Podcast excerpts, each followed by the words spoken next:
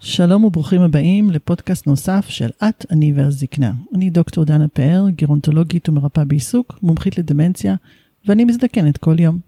ואני יעל חביב, מטפלת רגשית לבני הגיל המבוגר, וגם אני מזדקנת כל יום. והיום אנחנו מארחות את יריב מן, סמנכ"ל משרד הרווחה, ראש מנהל אזרחים ותיקים, ומי שלא מכיר, אתה ממש צעיר. מה, מה, איך זה קרה לך? א', אני לא, וב', אני מאוד מאוד שמח להיות פה, וחיכיתי לזה הרבה זמן, לקבל את אה, תו התקן של להתראיין בפודקאסט המכובד הזה. אמ, אני בן 49, נהיה בעוד אה, כמה חודשים 50, אז גם אני מזדקן כל יום, כל חודש, כל שבוע, כל דקה. קשה להזדקן, יריב. אני חושב שקשה כשעוברים אה, לתחום העיסוק בזקנה, ולא נערכים אליו כראוי, כמו שצריך, אז uh, הדבר הזה יש עמו, מביא עמו איזשהו קושי. אני לא בא מהתחום. Uh, אני בא מתחום של מדיניות ציבורית, עסקתי בנושאים שונים, ובעצם הגעתי די במקרה לעולם הזה, והמחשבות על איך ייראו החיים שלי בגיל הזקנה, בעצם פגשו אותי קצת לא מוכן. ואני חווה גם אתגרים מקצועיים וגם אתגרים אישיים, אבל גם מעין אה, גילנות אה, מיוחדת כזאת, מין גילנות עצמית שאני מטיל על עצמי להתמודד איתה היום-יום, כי בעצם אני כל הזמן שואל את עצמי ואיך אני ומה יהיה איתי, ואיך זה באמת לראות את, אה, את החיים כש... מה שנקרא, כשהאופק קרוב אליך, וזה פותח המון המון שאלות. אז בעצם אתה אומר שיש כאן שילוב גם של אה, פן מקצועי מאוד, וגם פן מאוד מאוד אישי, שבטוח משפיע באופן כזה או אחר על, על החלטות, או על אה, רצונות, או על דברים שאתה רוצה או בוחר לקדם. מאוד, אבל זה אפילו יותר מזה, כי זה גם המקצועי וגם האישי, ויש פה גם שאלה מאוד גדולה של משמעות. העיסוק בתחום הזה, החיים אותו דרך העבודה וקריירה, מחייב אותך כל הזמן לשאול את השאלה של מה משמעות החיים. כי אתה, אתה נדרש כל יום לעסוק בקבלת החלטות שקשורה לאנשים שנמצאים בשלבים אה, מאוחרים של חייהם, למרות שיש, כל יום הוא בעיניי הוא יום של משמעות בכל מצב. והדבר הזה משליך אל עצמך המון המון שאלות שאף פעם לא עסקתי בהן בצורה כל כך אה, יסודית, שממש לא גורמת לי לעתים להירדם בלילות. כלומר, אני מרגיש שדרך העבודה אני פוגש את עצמי בעוד כמה שנים, ומחייב את עצמי להתמודד עם השאלות אה, מאוד מאוד אה, אמיתיות, בסיסיות של אה, משמעות, ו- ואיך יוצרים אותה, גם כשאתה חווה ירידה או הידרדרות בתפקודים שונים, ואני מודה שלא חשבתי על זה קודם. אז כמה זמן אתה נמצא בתפקיד? אני נמצא בתפקיד כשנה ושמונה חודשים. הגעתי בינואר 2021, בתוך uh, משבר הקורונה, די במקרה, אם לומר את האמת. אני, בשנים שקדמו למועד uh, חזרתי למשרד הרווחה, הייתי כתשע שנים uh, מנהל אגף פיתוח כלכלי-חברתי בחברה הבדואית בנגב. ושם עסקתי הרבה בבניית אה, אמון, בפיתוח, אם זה אומר בפיתוח אה, קרקעי, ואם זה אומר בהקמת מבנים, ואם זה אומר בהגעה להסכמים בין אה, תובעי בעלות על קרקע, כדי שיהיה אפשר להקים מתנ"ס, ואם זה להקים קאנטרי קלאב ברהט. וגם היבטים של חינוך ורווחה, ובעצם שימשתי אה, איש קשר מטעם הממשלה להמון המון פעולות, שכדי להשיג אותם ולנצל תקציבים ממשלתיים, היה צריך ליצור את הקשר הבין-אישי עם המנהיגות. וביליתי המון המון לילות בישיבה בשיגים, בנרגילות, כדי להביא, בעצם לעשות חיבור בין הרצון האמיתי, אגב, של הממשלה להביא פיתוח לחיי החברה הבדואית, ובין היכולות אה, של ה... הרשויות המקומיות הבדואיות לספוג או להושיט יד חזרה כדי לקבל את הסיוע הזה. אם אני שואלת שאלה שמחברת בין שני העולמות, בעצם החברה הבדואית ומעמד הזקן, אתה רואה איזשהו הבדל שם, משהו, אה, איזשהו שוני, קבלת החלטות שאתה יושב סביב מדורה הזו עם זקן השבט, או אה, באמת עם אנשים צעירים שמביאים רוח חדשה? זה מעניין. אני מודה שכשאני נכנסתי לתפקיד בחברה הבדואית, אז... רבים מחבריי שם אה, נוהגים לשבת עם, באמת עם, עם השייחים, עם האנשים שמקבלים החלטות. ואני מהר מאוד הבנתי שצריך לדבר עם הצעירים, כי הצעירים מסתכלים, יש להם טווח ראייה קדימה הרבה יותר אה, רחב, והם רוצים דברים אחרים. החברה הבדואית עוברת שינויים מאוד מאוד משמעותיים. היא נאלצת לעבור אתגר הסתגלותי של לוותר על הרבה מאוד מהעקרונות והדברים ששמרו עליה במדבר, ובעצם להפוך להיות חלק ממדינה מאוד מפותחת, שמתקדמת מאוד מהר, ועם הצורך לשמר חלק מהדברים, וחלק מהדברים בעצם אה, לשחרר. ואני השתדלתי לשבת עם כולם, גם עם ילדים, גם עם נשים, שמה שלא היה מקובל, אז כי לכאורה אין להם סמכויות החלטה בחברה מסורתית. אני כן אגיד משהו על הזקנה בחברה הבדואית, שיש לנו איזו הנחה ששם, אצלם, אגב, אנשים עושים את ההטלה הזאת גם על החברה הערבית, שם יודעים לכבד את הזקן. אני פגשתי המון מקרים שאזרחים ותיקים בחברה הבדואית דווקא נמצאים במצב של הזנחה. וזה חלק מנובע ממאמצי הפיתוח המאוד מהירים שלנו, וחוסר היכולת של החברה לפעמים, המקומית, להתאים את עצמה אל המהלכים האלה. ולכן אני, אני לא ממהר להגיד, הם יודעים איך להזדקן ו- ואנחנו לא. אני אגיד לכם בשולי הדברים, שאנחנו בתוכנית פיתוח החדשה של החברה הבדואית, הולכים להקים לראשונה במימון תקציב ממשלתי בהיקף של 8 מיליון שקל, בית אבות כפרי ברהט, ראשון. כמו שאתם יודעים, בחברה הבדואית, וערבית, אין כמעט אנשים שבאים לבתי אבות, בטח שלא לדיור מוגן, אבל שם אנחנו דווקא רוצים לראות איך דווקא המסגרת החוץ-ביתי או דיור חוץ-ביתי יכולים להיות מתאימים לאופי ולתרבות המקומית. אז זה הולך להיות ניסוי מאוד מעניין ואני מקווה שנצליח בו. בטוח נצליח, אין הרבה אפשרויות עם כל ההזדקנות של האוכלוסייה בכל המגזרים. אז כמישהו שבא מעולם אחר, מה הפתיע אותך? או מה, ומה שימח אותך כשהגעת למשרה שאתה נמצא בה היום? שימח אותי מאוד לראות את, אני חושב שאני באתי ממקום שהיו לי בו המון המון אה, קשיים. אני אגיד ככה, ל, לפעמים הרגשתי שאני עובד בפול פאוור, ולא תמיד הרגשתי שבצד אה, שני יש איזשהו, אה, לא תמיד רצון אמיתי ללכת עם הדברים, וזה, וזה דבר שיכול לקרות לאנשים בהרבה מאוד שלבים בחיים מקצועיים. דווקא בתחום הזה של אה, הזקנה ושל העוסקים בו, הגעתי למקום שידעתי שיש בו פיצול בעבודה הממשלתית, שיש המון גופים שמעורבים, אם זה המוסד לביטוח לאומי והמשרד לשוויון חברתי, ואגף גריאטריה בבריאות, ומשרד הרווחה, ואפשר למנות פה עוד אה, מספר גורמים. ודווקא אני אומר, דווקא על רקע הדבר הזה, כן מצאתי נכונות מאוד גבוהה של האנשים שעוסקים בתחום, אם בממשלה, ואם במגזר השלישי, ואם פעילים חברתיים, ואם במגזר העסקי, יש איזושהי אהבה מאוד, אה, אני אגיד, אה, תמימה. התמימה במובן של פעם לעיסוק בנושא, יש משהו, אתה מסתכל על הפנים של האנשים שעוסקים בנושא הזקנה, והם... אתה מסתכל בעיניים ואתה מבין שיש איזושהי מחויבות מאוד בסיסית, וזה זה, איזה שריטה של אנשים מאוד מאוד מסוימים. אז אני עוד לא מרשה לעצמי להגיד שהצטרפתי למועדון הסרוטים הזה, אבל היום אני דווקא, אני מתחיל להרגיש שאני נכנס אליו. אני חושבת שאתה כבר מקבל אה, חבר של כבוד, צ'יק צ'אק. אנחנו שומעות מאנשים אחרים בעולם הזקנה, אנשים ותיקים, כאילו, כמו שאתה אומר, סרוטים כבר הרבה זמן, שרוחות חדשות נושבות במשרדי הממשלה. שמשהו קורה, כנראה גם על רקע זה שיש עלייה מאוד משמעותית במספר אנשים מסכנים, אין מה לעשות, זה, זה, העולם הולך לכיוון הזה. ושיש נכונות לשמוע ויותר קשר עם השטח וכדומה. איך אתה רואה את זה בא לידי ביטוי בעבודה שלך? אני חושב שקרו כמה דברים, ואני מאוד מסכים. שהנושא של אה, שיעור האזרחים הוותיקים באוכלוסייה באמת הוא משפיע, הממשלה מבינה את זה. אתם יודעים, למערכות גדולות, במיוחד כבדות, בירוקרטיות, עד שהאסימון משתרשר למטה לתיבה שלו, לוקח זמן. אז ברור שאפשר להסתכל על עבודות של המועצה הלאומית לכלכלה מלפני שבע, שמונה, תשע שנים, שהתחילו להבין את המשמעות של הדבר הזה, והמגמות הכלל עולמיות, אבל אני חושב שמה שקרה לנו, חרף הדברים הרעים שקרו בקורונה, קרה גם איזשהו דבר טוב. והסוגיה של האזרחים הוותיקים ומצבם וההתמודדות שלהם ומה טוב להם ומה נכון להם ומה הם רוצים, עלתה על סדר היום הציבורי. כן בידוד, לא בידוד. רגע, בידוד זה טוב או רע? זה טוב כנראה בריאותית, זה רע כנראה חברתית.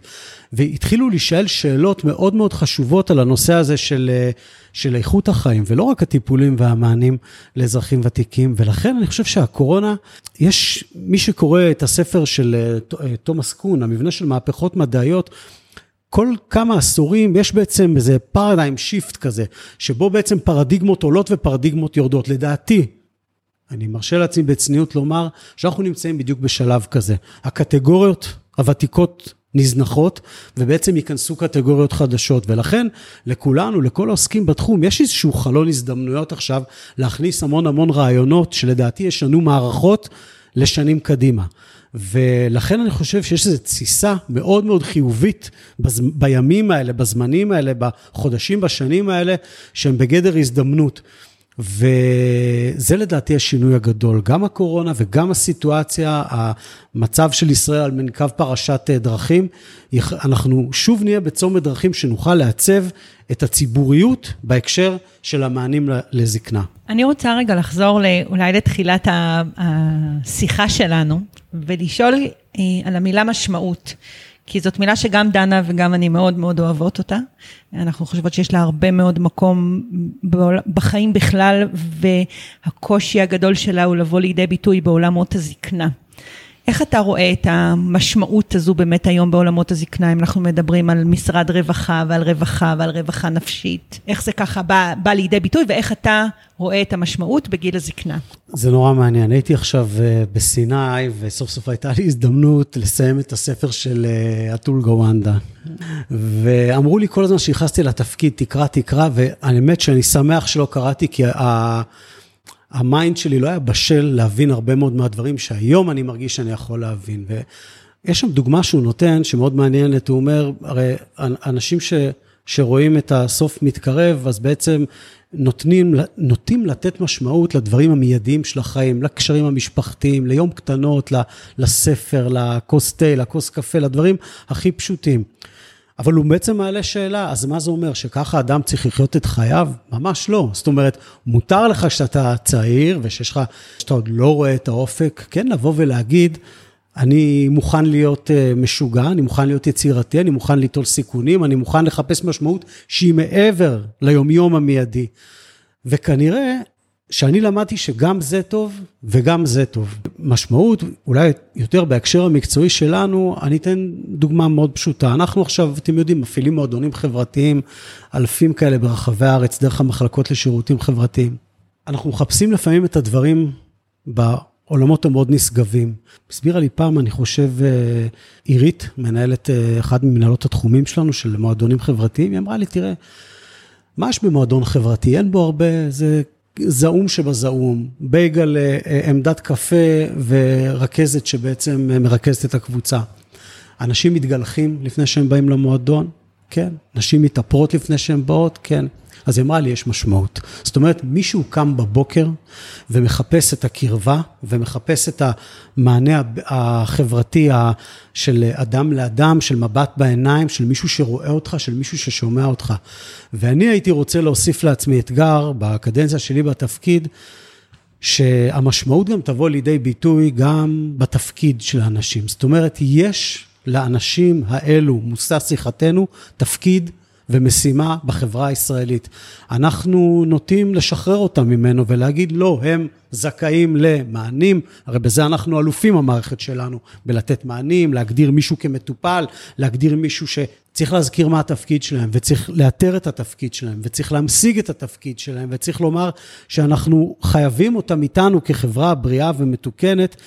ולא לראות בהם רק כמי שהם יעד או לקוח או פציינט שלנו. וזו משימה מאוד גדולה. זה, וזה אתגר שטרם פוצח מבחינתנו. אני תמיד חושבת על המושג פורשים, ו, ובעצם הם בכלל לא פורשים, הם מופרשים.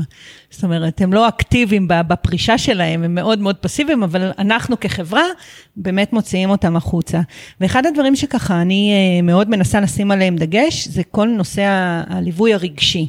אם אנחנו מדברים על משמעות ועל רווחה נפשית, ועל הדוגמה המופלאה שאמרת, באמת שבסוף אני, אני נהנה מהדברים הקטנים, לא מה, מהסיפורים הגדולים או מהבית הגדול או מהטלוויזיה הגדולה, אלא באמת מה, מהחבר הנעים שטוב לי לשבת ולשוחח איתו, מהתחושה שמישהו רואה אותי. אני מרגישה שיש קצת פחות מדי דגש על כל הפן הרגשי, גם בכל המועדונים וגם בכל באמת המרכזי הפרישה וכל המקומות שאנחנו לכאורה מכינים אנשים לתקופת הזקנה. פחות אנחנו מדברים על הפן הרגשי, אנחנו מדברים המון על כלכלה וקופות גמל ואיך ולמצות וזכויות, אבל שנייה על מה שקורה בפנים, לתחושתי אנחנו פחות שם. קודם כל אני מסכים, יעל, ואני חושב שזה בדיוק חלק מהשינוי שאנחנו צריכים לעבור. תראו, מערכת הרווחה היא מאוד, אה, היא, היא מתמקדת במספר היבטים שקשורים אל העולם של, ה, של הזקנה. ואני חושב, אני, את יודעת מה, אני אקח אפילו כדוגמה. אני מאוד uh, מחובר, וגם uh, יצא לי ללמוד בחיים המקצועיים שלי לפני 15 שנה מצבי לניר, דווקא כשעסקתי בנושאים אחרים לגמרי, כשעבדתי במכון רעות, ובעצם אני זוכר שישבנו אצלו בבית, ב, ב, ב- ליד הירקון שם, יש, ללמוד את הדברים מפי הגבורה, מה שנקרא. וכל הנושא של עידן התבונה. תראו, היום יש הרבה מאוד רשויות מקומיות, שמקד... מחלקות שמקדמות את הנושא של תבונה דרך תקציב שאנחנו מעבירים למחלקה, ואנחנו קוראים לו תקציב גמיש.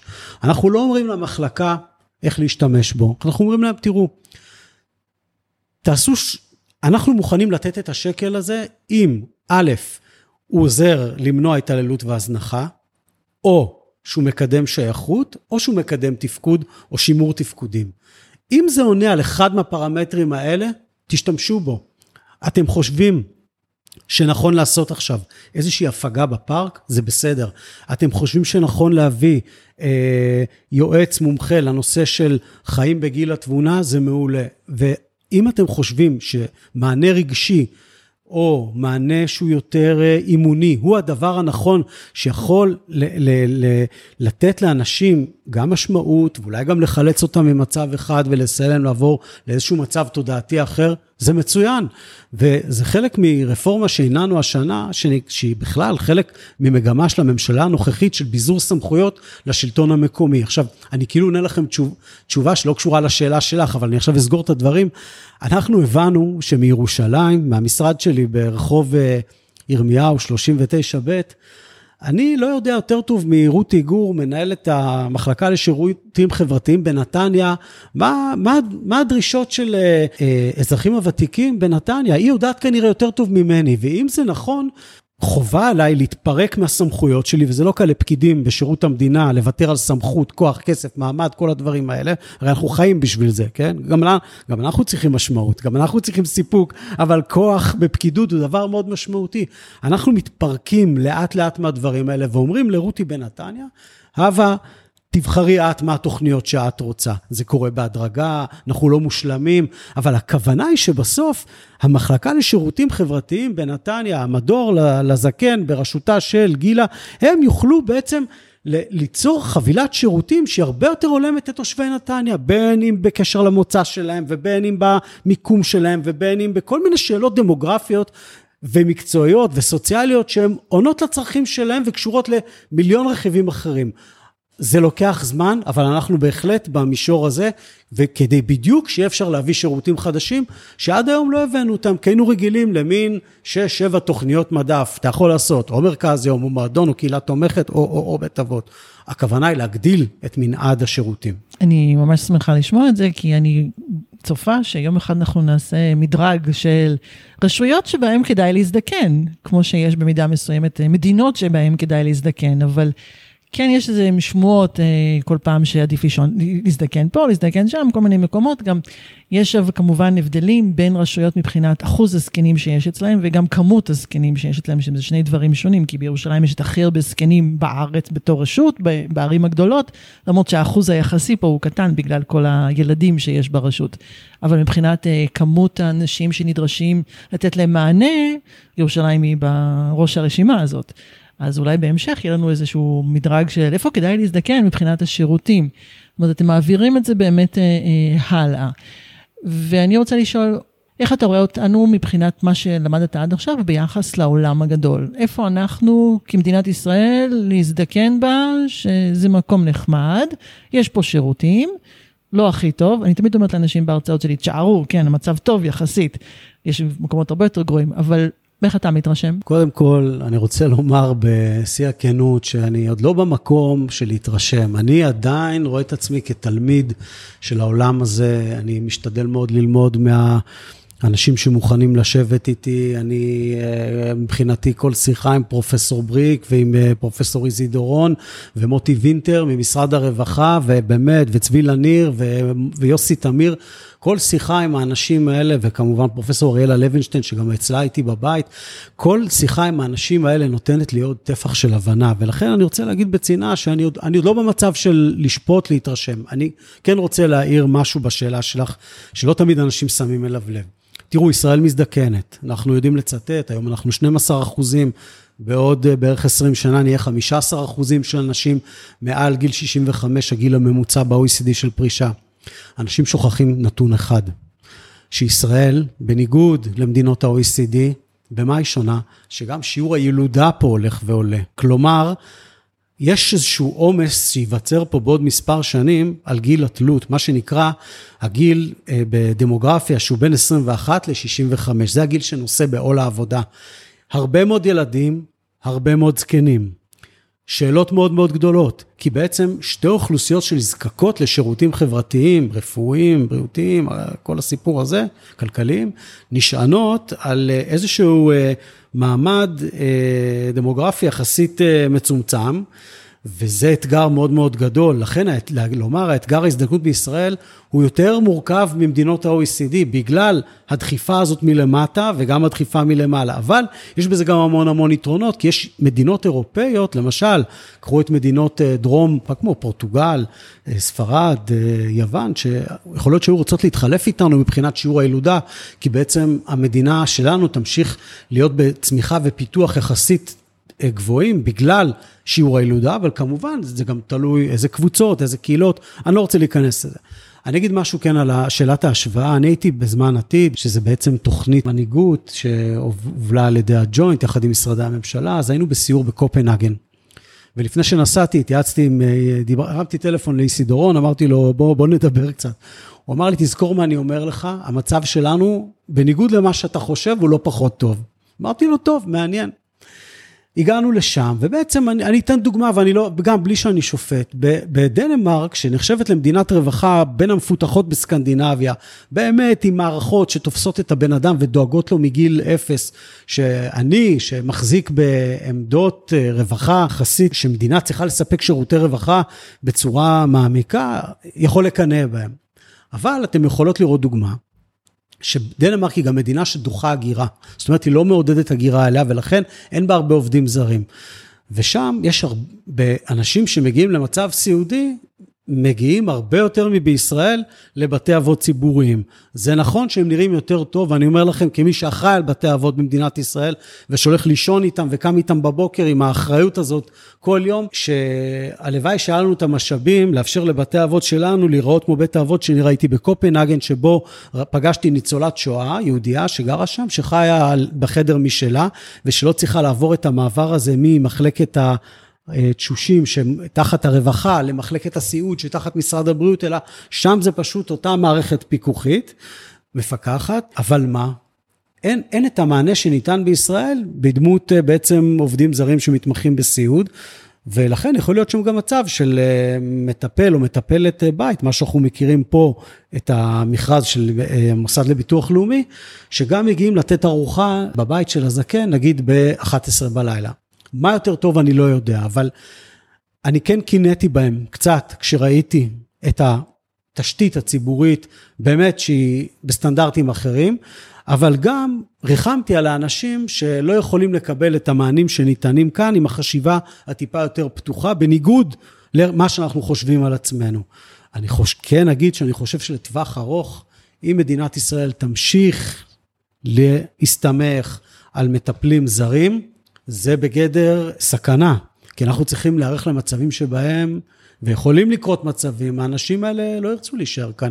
יהיו מדינות אחרות שיהיה להם כושר משיכה יותר גדול, יכול להיות פה, יכול להיות פה משבר ביטחון לאומי, יכול לקרות באזור שלנו, שיימשך מספר חודשים, לא יהיה לנו מענים, כי בעצם אנחנו כל כך מסתמכים על איזשהו מענה, שהוא לא תמיד אה, יציב. אני שוב חוזרת לרגש, במדד הרגש, איפה דנמרק עומדת בחוויית הבדידות? כי זה משהו שאנחנו מדברים עליו המון. קודם כל, יעל, הרמת לי להנחתה.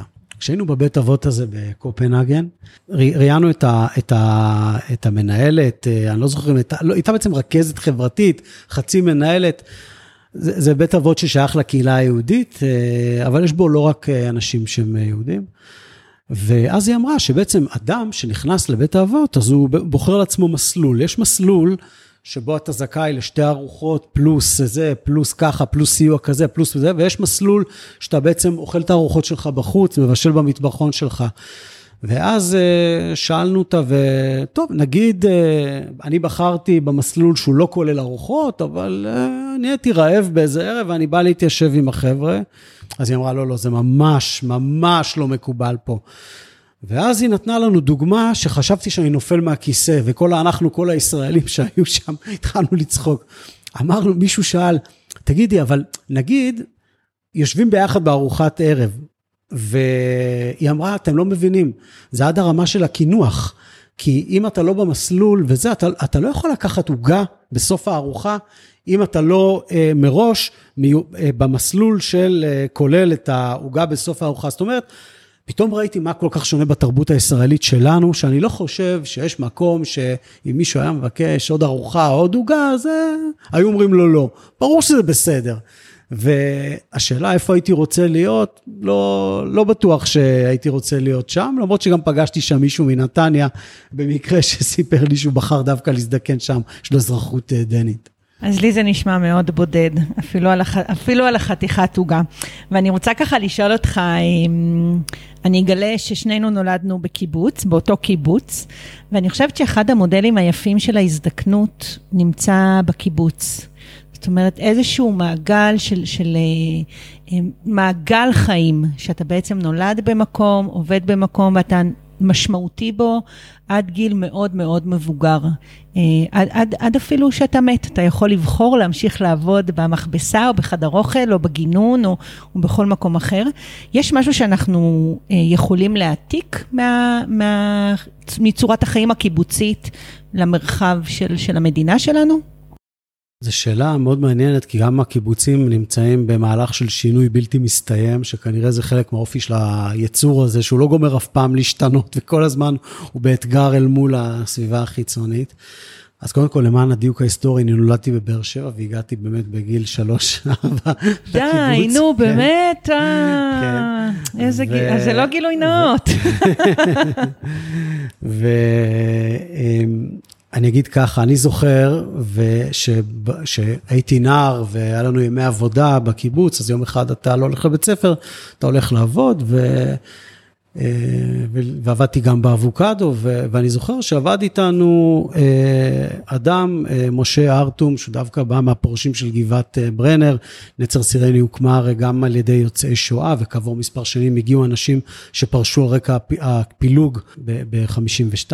הוא, הוא עבד עד יומו האחרון, זאת אומרת, לא הייתה את ההפרדה הזאת שאתה פורש, כי לא היה פרישה, לא היה, המוסד הזה שבו פורשים ואפשר לנסוע לחו"ל ואפשר לקחת הרצאות בקתדרה ואפשר ואפשר, לא היה קיים, אלא אם בן אדם לא יכול היה לעבוד, אז הוא לא יכול לעבוד. אבל אם הוא יכול לעבוד, אדרבה, הוא יכול לעבוד. זאת אומרת, ההפרדה הזאת לא הייתה. עכשיו, זה נכון, אני זוכר שהיה לו תפקיד מיוחד משלו, היה לו דברים שהוא ידע לעשות במנגו ובאבוקדו, שאף אחד אחר לא ידע לעשות. שזה היה מדהים, הוא החזיק בידע באמת אה, מקצועי מיוחד שנלמד בשנים של עבודה בטיפוח המטעים, העצים. ואם אנחנו חושבים על זה, שוב, אנחנו חוזרים לתחילת שיחתנו לשאלות של משמעות. אני מאמין גדול שעולה, שאיפה, שרוב שעות היממה, איפה שאתה נמצא, זה כנראה מה שבסוף מעסיק אותך ו, ומייצר לך איזשהו קשר עם המציאות וגם נותן לך משמעות. אז עבודה, תעסוקה, היא כנראה סוג של משמעות מאוד מאוד uh, עיקרי. ובקיבוץ הישן, העבודה היא באמת סבב, היא, היא הייתה עיקר, עיקר החיים, וזה משהו שכן הייתי חושב שצריך לאמץ. אתה זוכר שלסבא שלי פתחו את הכריכייה. נכון. סבא שלי היה כורך ספרים בנצר סירני, כי מצאו לו עבודה, וזה היה מדהים. נכון. קודם כל, אני הייתי תולעת ספרים כשהייתי ילד, וגם קנו לי הרבה ספרים לשמחתי, ההורים שלי השקיעו בי בקטע הזה, ואני באמת זוכר שחיים ברג, סבא שלך, היה בכריכייה, ככה זה נקרא, ליד המחסן תערובת הישן. וזה באמת דברים ש... האם היה לזה הצדקה כלכלית? לא בטוח, כי לא, אבל היה בזה הצדקה חברתית. זאת אומרת, זה, זה נהנה וזה אינו חסר, וזה דבר כל כך אה, בסיסי. אגב, אני חושב שהקיבוצים היום עוברים שינוי שהרבה מאוד, אה, בואו נגיד את האמת, הרבה מאוד אנשים אה, מחפשים את עצמם אחרי הפרישה, כי גם, גם בקיבוץ יש הרבה מאוד טעויות שאנשים רוצים להיות כמו מה שקורה בחוץ. אז הם גם רוצים לפרוש. לפרוש ממה? ולאן? אני מאוד מאוד נוטה להגיד, ואני יודע שאני אומר את זה לפעמים, אז אומרים לי, תעדן קצת, אני לא מעדן. אני תמיד אומר לכולם, ואני אומר גם לחברים שלי, אנחנו לא נפרוש, ולא רק שאנחנו לא נפרוש, אנחנו גם לא ניסע לחו"ל ברגע שנפ... אם נפרוש, ואנחנו לא נחפש חוגים ולא קתדראות והרצאות, אלא אנחנו נחזיק כנראה איזשהו עולם עשייה, זה יכול להיות מקצועי, זה יכול להיות התנדבותי, זה יכול להיות, אבל נהיה חייבים לשמור על איזושהי עשייה משמעותית מבחינתנו, או אחרת, וגם להחזיק עולמות בשול, אני חושב במנעד אחר של התפתחות ורווחה אישית, שהם קצת יותר עולים לאותו קצה המשולש של מאסלו של אה, משמעות אה, אישית. אבל יהיה פה כנראה תמהיל, ולא יהיה פה את ההפרדות האלה שאנחנו רואים היום, שלי מאוד קשה איתם, שאני שומע מהורים של חברים שלי שפורשים, ורק מחכים לפרוש, או החברים שלי בהייטק שרק מחכים לעשות את המכה ולפרוש. ואני אומר, לפרוש ממה? מעניין, מתחרות, מקצת אה, אקשן, ממה לפרוש? לאן? זאת אומרת, אז אולי אני קצת קיצוני בדבר הזה, אבל זה, זה גם נובע חלק מהפוזיציה התפקודית שלי של מניעת גילנות בחברה הישראלית. וחלק מהמשחק הזה של אני רוצה לפרוש ואנחנו רוצים שתפרוש, הוא בעצם, אנחנו לא כל כך רוצים שאתם או אתן עם הגב הכפוף, עם השיער הלבן, אה, עובדה שאתם לא שומעים כל כך טוב ושצריך להגביר את הקול או להסביר משהו יותר לאט, תהיו יחד איתנו פה כי אנחנו צריכים טיפה לרוץ קדימה. זה המלחמה העיקרית, ולכן צריך לשנות, שוב, אני חוזר גם לעניין של השינוי תפיסה, צריך לשנות את התפיסה לא רק בקרב האזרחים הוותיקים, אלא עכשיו בקרב האנשים שנמצאים בגילאי 30, 40, 50, לגבי האופן שבו צריכה להיתפס הזקנה בישראל. וגם בגלל זה באתי לעשות את התפקיד. אתה יודע, דיברת על חברים, ואני זוכרת שכשהתחלתי את התפקיד שלי, כאילו את העבודה שלי עם זקנים, אמרו לי, יעל, זקנים, זה כזה לא סקסי, כאילו, מה, מה יש לחפש שם? ואני חושבת, כשאתה יושב עם חברים על הדשא ביום שבת, וכל אחד מדבר על האקזיט, או על הדאטה, או על כל העולמות תוכן ההיסטריים האלה, מישהו מקשיב קצת למה שאתה אומר? יש עניין בדור של גילך על, על עולמות הזקנה? או שאומרים, עזוב, עזוב, יריב, אנחנו, עזוב. האדם מחפש משמעות, ככה אני מאמין. ואני חושב ש... אני אגיד משהו, מילה כללית אולי, אני סוטה רגע מנושא שיחתנו של התבגרות וזקנה. תראו, אני, היה לי חלום חיים, הייתי, כשהייתי סטודנט למדע המדינה, גם לא סתם הלכתי ללמוד, הייתי הולך לרוץ בגבעת רם, והייתי מסתכל אל האורות של משרד ראש הממשלה, אל הניאונים שהיו פתוחים שם בשעה תשע בערב, עשר בערב, והיה לי חבר אה, רוני, שהיום הוא פרופסור לקרימינולוגיה בעברית, והייתי אומר לו, רוני, תקשיב, אני לא יודע מה איתך חלומות אקדמיים, אני, החלום שלי זה, זה לשבת במשרדים האלה ולהיות שותף לקבלת החלטות והשפעה, ואם, וכאילו להיות במקומות שמתקבלות החלטות, ולא אכפת לי מה, מה אני צריך לעשות בשביל זה. הגעתי לזה באיזשהו שלב, והייתי פעמיים במשרד ראש הממשלה, זה היה בשבילי מאוד מנותק. מצאתי את עצמי פעם אחת במשרד הרווחה בתפקיד יועץ מנכ"ל. אה, למשך ארבע שנים עבדתי עם שלושה מנכ"לים, הרגלתי את עצמי לשלושה אנשים עם אה, מקצוענות מאוד גדולה וגם אגואים מאוד אה, גדולים, ו- ואני מוצא משמעות מאוד מאוד גדולה בכלל בעשייה ציבורית, אבל אני יותר מזה אוהב ללכת למקומות, מה שנקרא בחזית. אני מאוד אוהב ללכת למקומות שאחרים לא ממהרים ללכת אליהם. לעבוד עם החברה הבדואית ולבוא לפעמים כמי שנתפס כמנשל, כמי שנתפס כמתנשא, כמי שנתפס כמנותק, כמי שנתפס כלא מבין את הדקויות החברתיות, פקיד מהממשלה, זה אתגר. לעסוק, ב, ב, ב, אני חושב, באתגר הזקנה ואתגר ההזדקנות בישראל, אל מול גורמים שותפים, קולגות שלי באוצר, במשרדי ממשלה אחרים, שלא תמיד אני מרגיש שהם שומעים את מה שאני רוצה להשמיע, זה אתגר.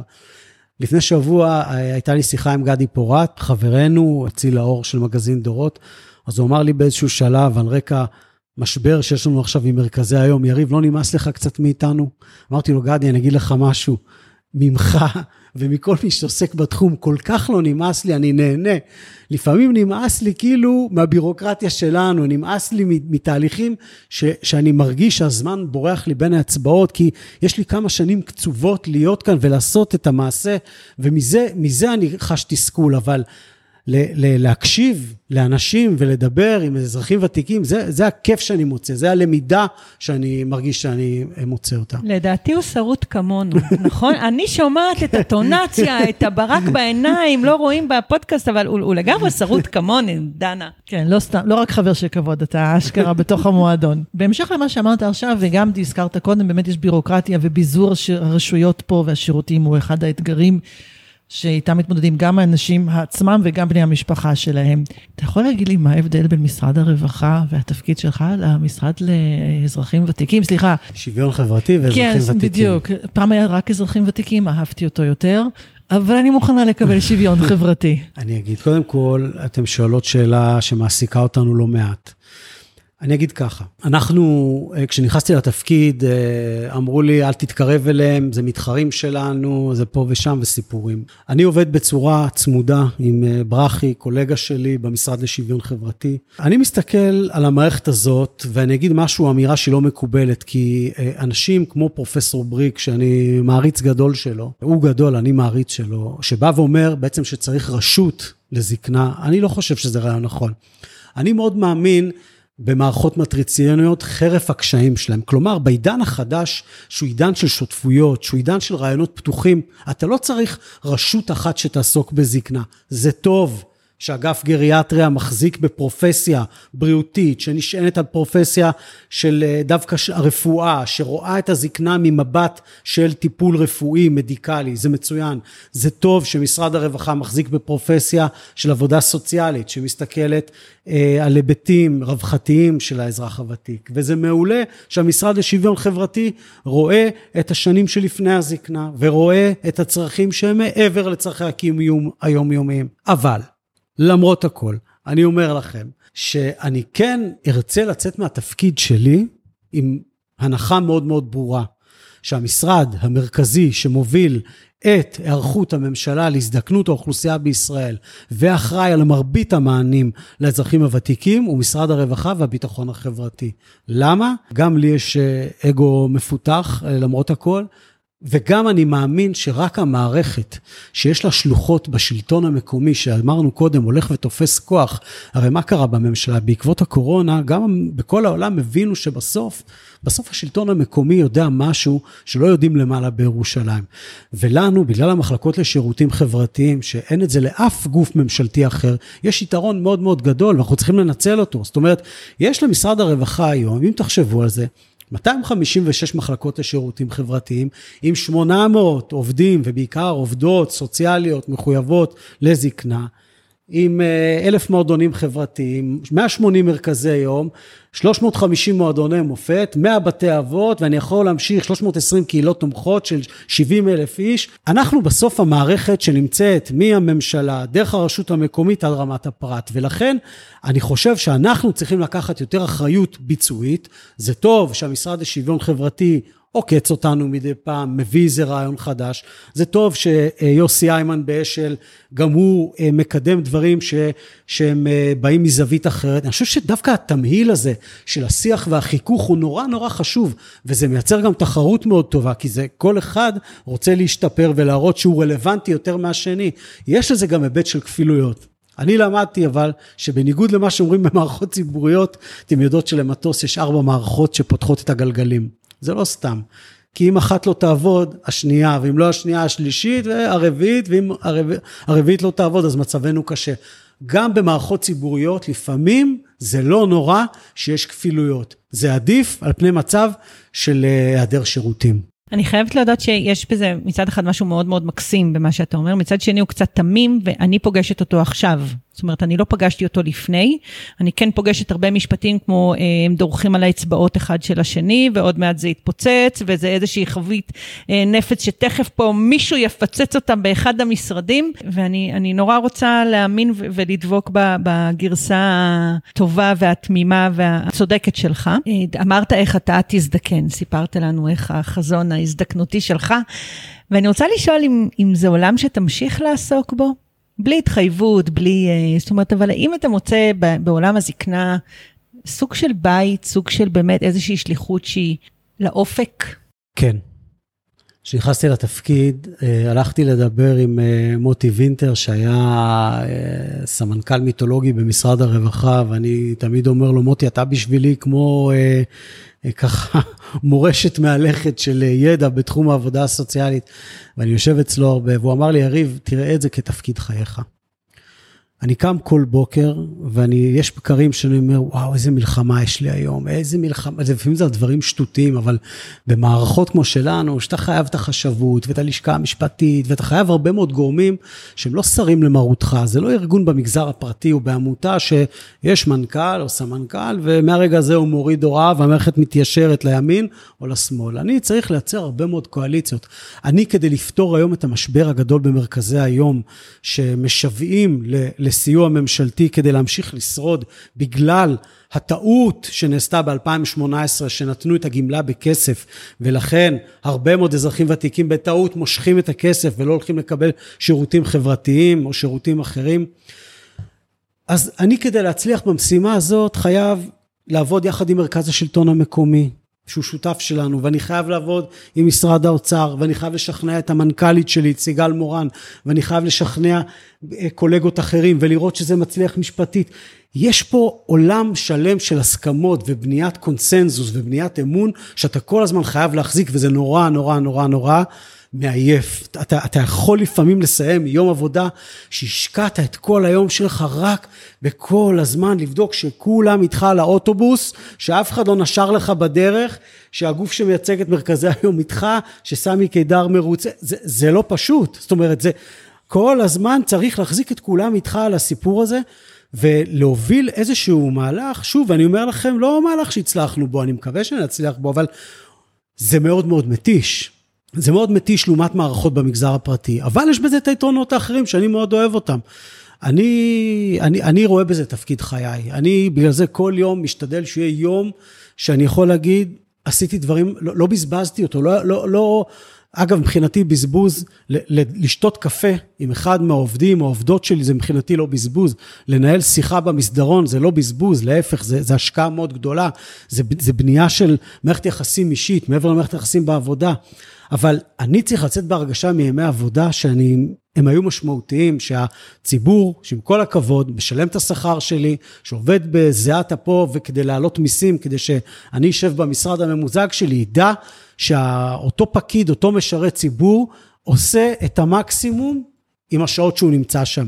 וזה לא משנה, אם זה בזקנה ואם זה בתחומים אחרים. זה מה שמניע אותי, וזה מה שגורם לי לתחושה כל כך של משמעות, להיות חלק מהמערכת הזאת. כי אני, אני מאמין במערכת הציבורית. אני רואה בה את הדברים הטובים, אני רואה בה את האנשים הטובים המחויבים, וכמו כל מערכת, היא צריכה להשתפר, היא צריכה להשתנות, היא צריכה להיות יותר טובה, יותר מהירה, יותר נגישה, יותר פתוחה, יותר מהירה ב- ביכולת שלה לתת מענים ליוזמות, אה, יעל, כמו שהצהרת קודם, של המענה הרגשי. זה לא צריך לחכות עם זה שנים, זה דבר שיכול להיסגר תוך חודשים. אנחנו צריכים להשתפר, אבל יש בזה משהו שאתה מסתכל לאחור ואומר, אין עוד מינהל אזרחים ותיקים אחר, זה, זה אחד. אוקיי? אני נמצא עכשיו בכיסא הזה, נתנו לי את הזכות הזאת לארבע שנים, אם ירצו שאני אמשיך, אני אמשיך לעוד שנתיים, ואחר כך, ואני עולה על, ואני יוצא מהתפקיד, זאת אומרת, אני חייב לנצל מהר מהר את הימים שלי כדי לעשות דברים משמעותיים למען החברה בישראל, ובמיוחד לאזרחים הוותיקים. חלום שאתה הולך להגשים בקדנציה הנוספת. יש לי כמה חלומות. קודם כל, אני מאוד מאוד מאוד רוצה שכל השירותים שאנחנו נותנים אותם היום, אנחנו נעלה אותם ברמה. זאת אומרת, יש לנו היום המון שירותים טובים, אם זה מרכזי יום וקהילות תומכות ומועדונים חברתיים, עוד מניתי. אני מאוד הייתי רוצה שעל הקיים עכשיו נשתפר, נעשה אותו יותר מקצועי, נעשה אותו יותר מחובר לגישות החדשות, נעשה אותו יותר רלוונטי, שמתאים לא לזקנים שעכשיו הזדקנו, לזקנים של עוד עשר שנים. לא נחכה שהם יגיעו ואז נשאל בעצם, מה אנחנו לא מבינים? למה הזקנים בעצם לא באים למרכזי היום? רגע, מה, מה לא הבנו?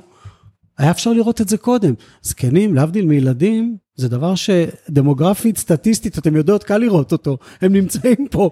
אנחנו יכולים לעשות באמת אקסטרפולציות הכי פשוטות, לא צריך להיות סטטיסטיקאי דגול. זה קל.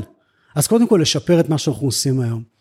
דבר שני, באמת, כל הנושא של שייכות חברתית, אני מאוד מאוד מאמין בו. אנחנו מדברים היום על שייכות. כל הנושא של להסתכל, אני לא יודע להתמודד עם בדידות של בן אדם שעכשיו מרגיש בודד, כי כרגע, כרגע הנכדים היו אצלו בבית והלכו. התקשר אליו סוקר של הלמ"ס, ואז הסתבר שעוד בן, מרגיש בדידות.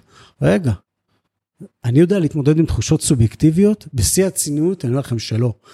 האם אני יודע, במערכות שיש לי היום, שתיארתי אותן קודם, לייצר שייכות חברתית? אני יודע. האם אני יודע לייצר הון חברתי? כן. אני יודע לקדם קשרים חברתיים? כן. אני יודע לקחת מועדון חברתי ולהגיד, רגע, תנסו לשמור על קשר עם האנשים האלה, לא רק בשלוש פעמים שהם באים למפגש, אלא תנסו לקשור את המועדון החברתי למתנ"ס, או לחבר אותו לבית ספר, או לחבר אותו לעסקים שנמצאים. רגע, ואתה שם ועד הבית ב- בירושלים, אולי אתה יכול בעצם גם להסתכל על שני האזרח או האזרחית הוותיקים הבודדים, אובייקטיבית, לא סובייקטיבית, שנמצאים פה, ו... יומיים בשבוע, יש המון המון פרויקטים יפים שקורים עכשיו בנושא הזה, שאנחנו כמשרד נרצה להמשיג אותם, לתת להם איזושהי כותרת. אז כרגע, כרגע אנחנו מדברים על שייכות, אבל אנחנו נרצה להעמיק את זה. יש לי עוד שני חלומות, ואני אעשה אותם מהר. אחד זה בעצם בתי האבות שלנו, שזקוקים באמת לאיזושהי רפורמה, לדעתי, והאחריות היא פה היא ממש שלנו כמשרד להוביל את זה. אני מאוד uh, מאמין ב, ב, במנהלים של בתי האבות שעובדים uh, מטעם, בעצם בהסכמים עם המשרד, אבל אני חושב שאנחנו צריכים לייצר מכרזים אחרים, מתקדמים יותר, ולשנות גם את החקיקה בנושא הזה.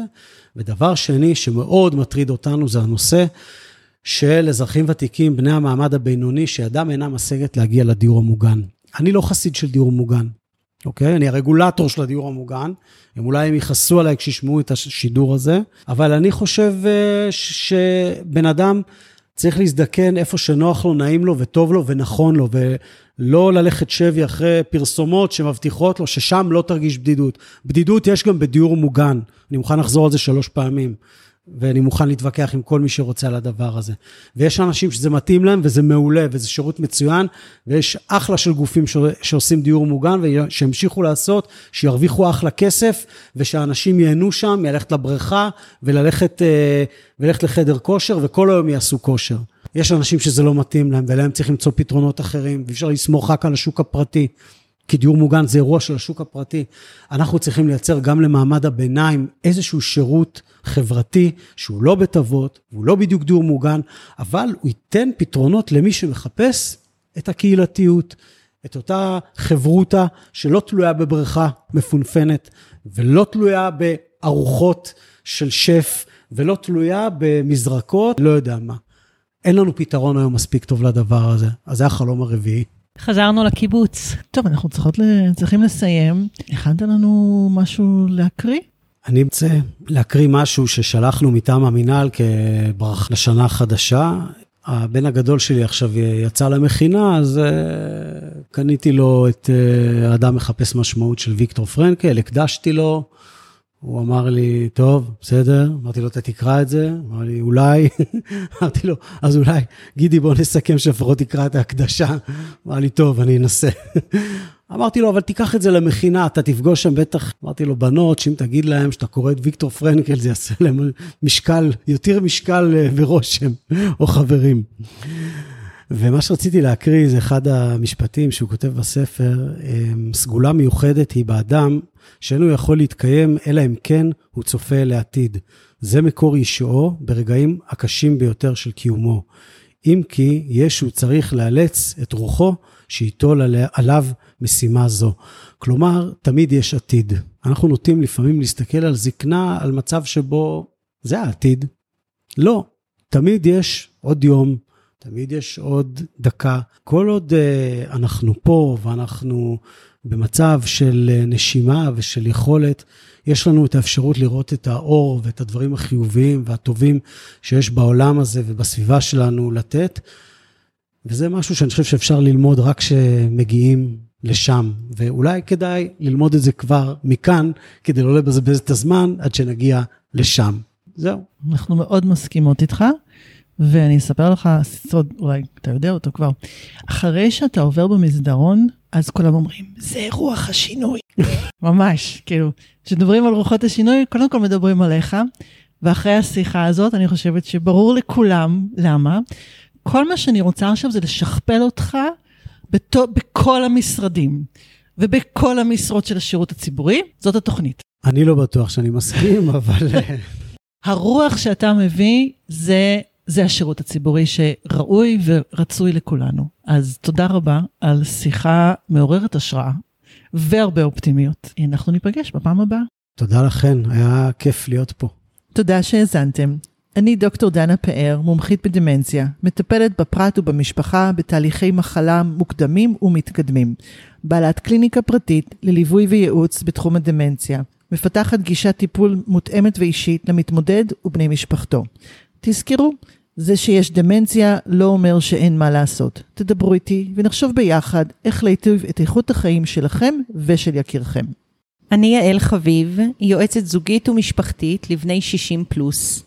אשמח לפגוש אתכם למפגשים אחד על אחד או בהרצאה או בקבוצה על מגוון נושאים כמו סבאות וסבתאות, יחסים זוגיים בגיל המבוגר, קשרים בין-דוריים ובאופן כללי על איך לחיות בטוב בקשרים וביחסים גם בגיל המבוגר.